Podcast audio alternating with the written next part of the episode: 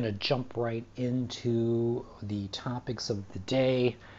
Yes, the Ukraine war is still going on, unfortunately. Um, really, this podcast isn't about the re- Ukraine war, but um, it is related. So I probably will be mentioning it just because it's important, but um, my focus, once again, is January sixth, uh, the insurrection and the people involved. So there are two names that keep popping up.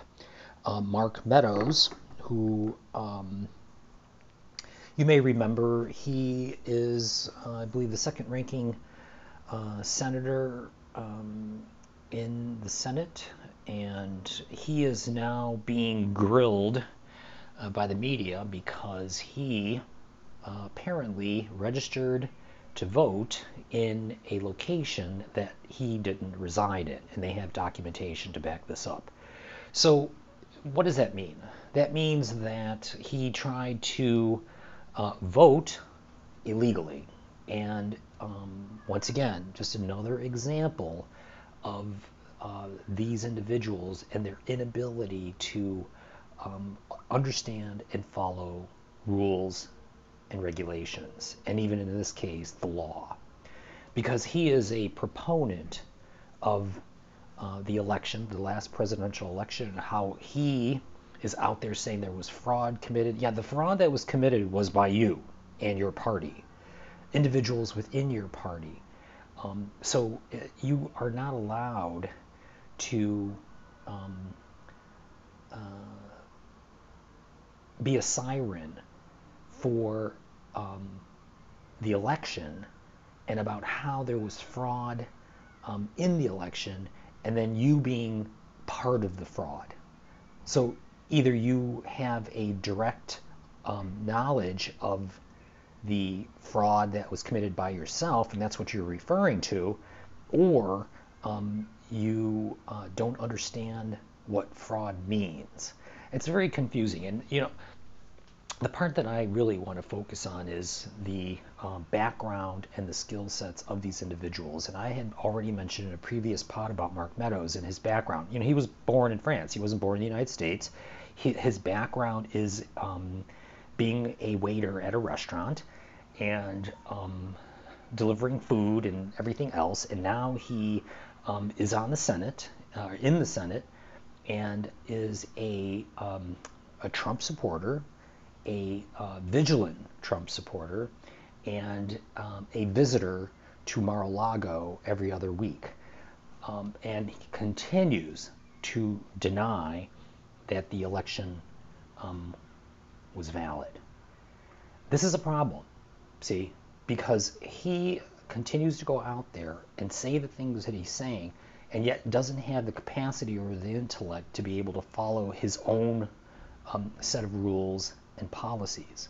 That's the problem, is because these people, they say things on um, the media, and yet in the background and in their personal lives are committing every crime that you possibly can commit. That's the problem with this forty-fifth administration, and that's the part that I keep uh, referring to. And there's a lot of other things that are going on in the background with this guy, um, but uh, you know, the media only picks up what they can in their two-minute sound bites. But this guy has a, a serious, serious problem. And, you know, we look at it like, oh, it's just a technicality, whatever. This technicality that he's referring to is the same thing that they're trying to do to take away your rights to vote in certain states across the United States. See? They say it's, they're two faces. You say one thing and you do another. What's good for you is not necessarily good for everyone else. That's the problem with these people. And I'm going to talk about him shortly, but there's another character that's in the media, and I've been wanting to talk about him for a little while. His name is Madison Cawthorn. You know who he is. He's that guy in the wheelchair. Um, he's a very good-looking man, and that's the only reason that anybody pays attention to him. They're like, oh, wow, this guy is really handsome. What, he, what does he have to say? Well, I'll tell you what he has to say, and it's a bunch of nonsense. And I looked at his background, and hysterical. Homeschooled, um, so therefore he didn't go to a normal school, which is fine, But if you don't understand history, how on earth are you supposed to be able to uh, protect the Constitution that you said you would? And I think that's a large part of this problem, is that we have a lot of senators and a lot of representatives who lack the skill sets and the intelligence to be able to protect the country. That is the problem. Madison Cawthorn, the wheelchair guy. And I, I, it was interesting to find out about this guy, because I always was wanted to know what his deal was. Um, apparently he was in some accident. His friend fell asleep behind the wheel, and um, he smashed into a, a bridge, and uh, Cawthorn was in the passenger seat, and unfortunately he was injured, and now he's in a wheelchair. But that's not even um, relevant. What is relevant is that he continues to say things that he should not say. Um, and one of the things that he just recently said was that Mister Zelensky, the president of Ukraine, is a thug. And then, of course, dum-dum Mark Meadows, dum-dum number two, Mark Meadows, you know, he censored him and said that was incorrect. Well, too little, too late. This nut job, Cawthorn, is out there on the daily saying things along with those other ones. Um, I don't even know their names. I, I, I hear or read them and then I forget them immediately. But it's that female, I can't remember her name. She's some senator from Arizona, or she's a representative. Um, another nut that just um, is continually spouting nonsense. But he's right there with her.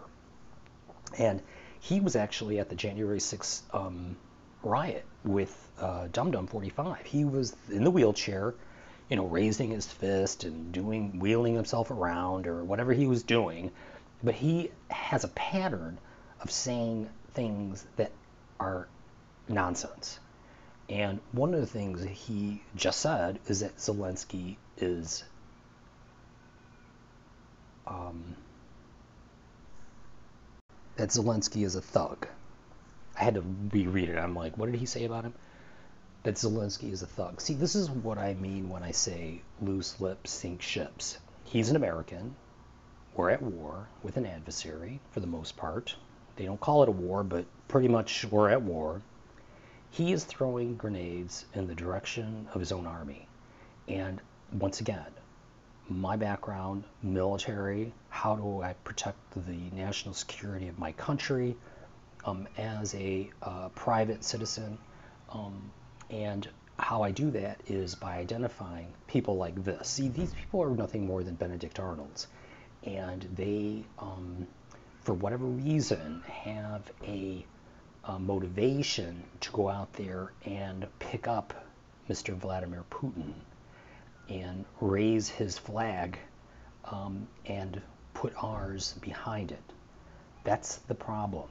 And his homeschooling never taught him um, history, obviously, because America um, has always um, has always had the same position with the U S S R. They are our adversary. They always have been.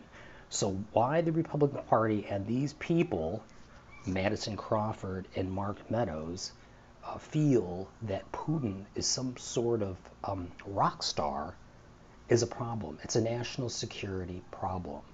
And he is another example of this party that are throwing grenades in the direction of our own army. See, loose lips sink ships. This is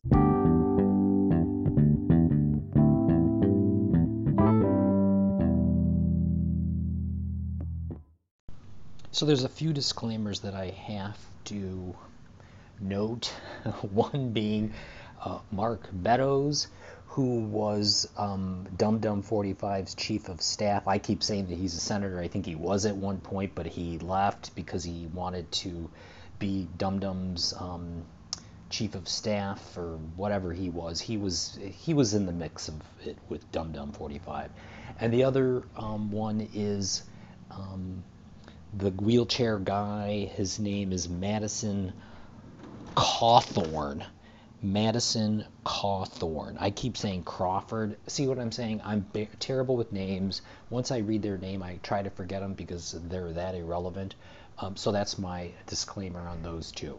Uh, and also, I'm not going after him because he's in a wheelchair. I just am going after him because he's an asshole in a wheelchair. One doesn't uh, negate the other. Uh, so uh, I just read a, a second ago that there is uh, more information coming about um, Lindsey Graham. You know Lindsey Graham. He's that queen from, I think he's from South Carolina, you know, I do declare I'm so Southern. You know, he's that guy.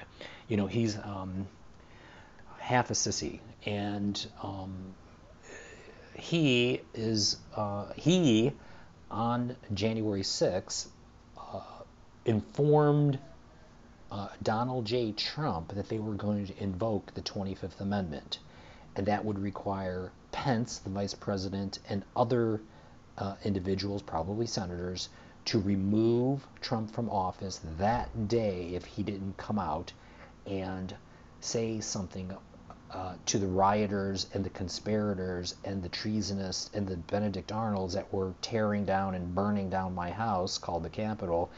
They were going to invoke the twenty-fifth Amendment. And that's why Dum Dum went out on T V and did what he did. But he didn't do it all. You know, he still said he loved them, um, which he still does. He hasn't said anything about that.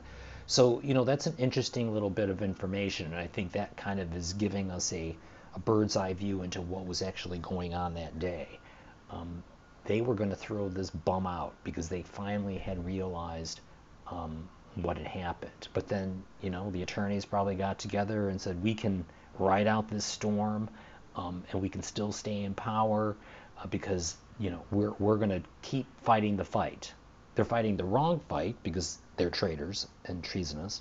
But um, that's an interesting little tidbit of information because Lindsey Graham, the queen of all queens, um, is uh, or was uh, spearheading the twenty-fifth Amendment. That's an interesting little uh, bit of information, I have to say myself, because the twenty-fifth Amendment is like, um, you know, it's the uh, emergency, break the glass. We've got to, we have an emergency, you know, um, red alert.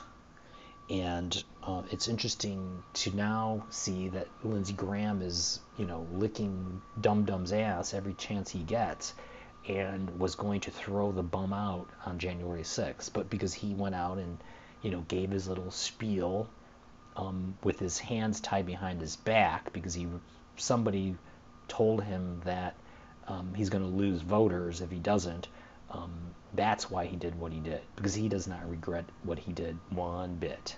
And he is just in the middle of the storm, and it just continues to get worse.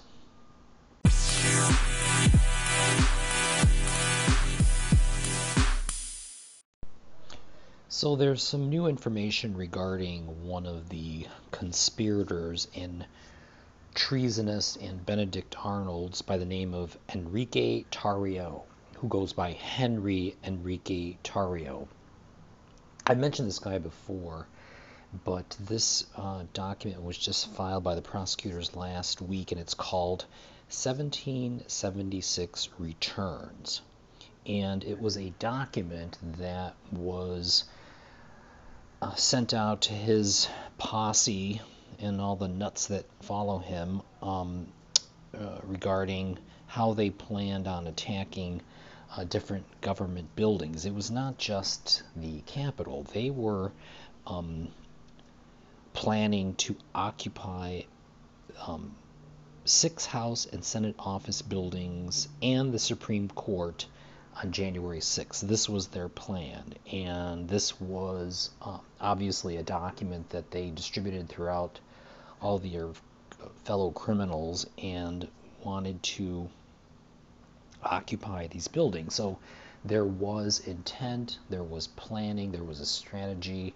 um, to stop the election as well as quite possibly take over uh, some government buildings. So this was, you know, they call it a lot of things. This was a terrorist attack um, by treasonists, um, and they should be you know, a lot, some of them are getting like three months in jail.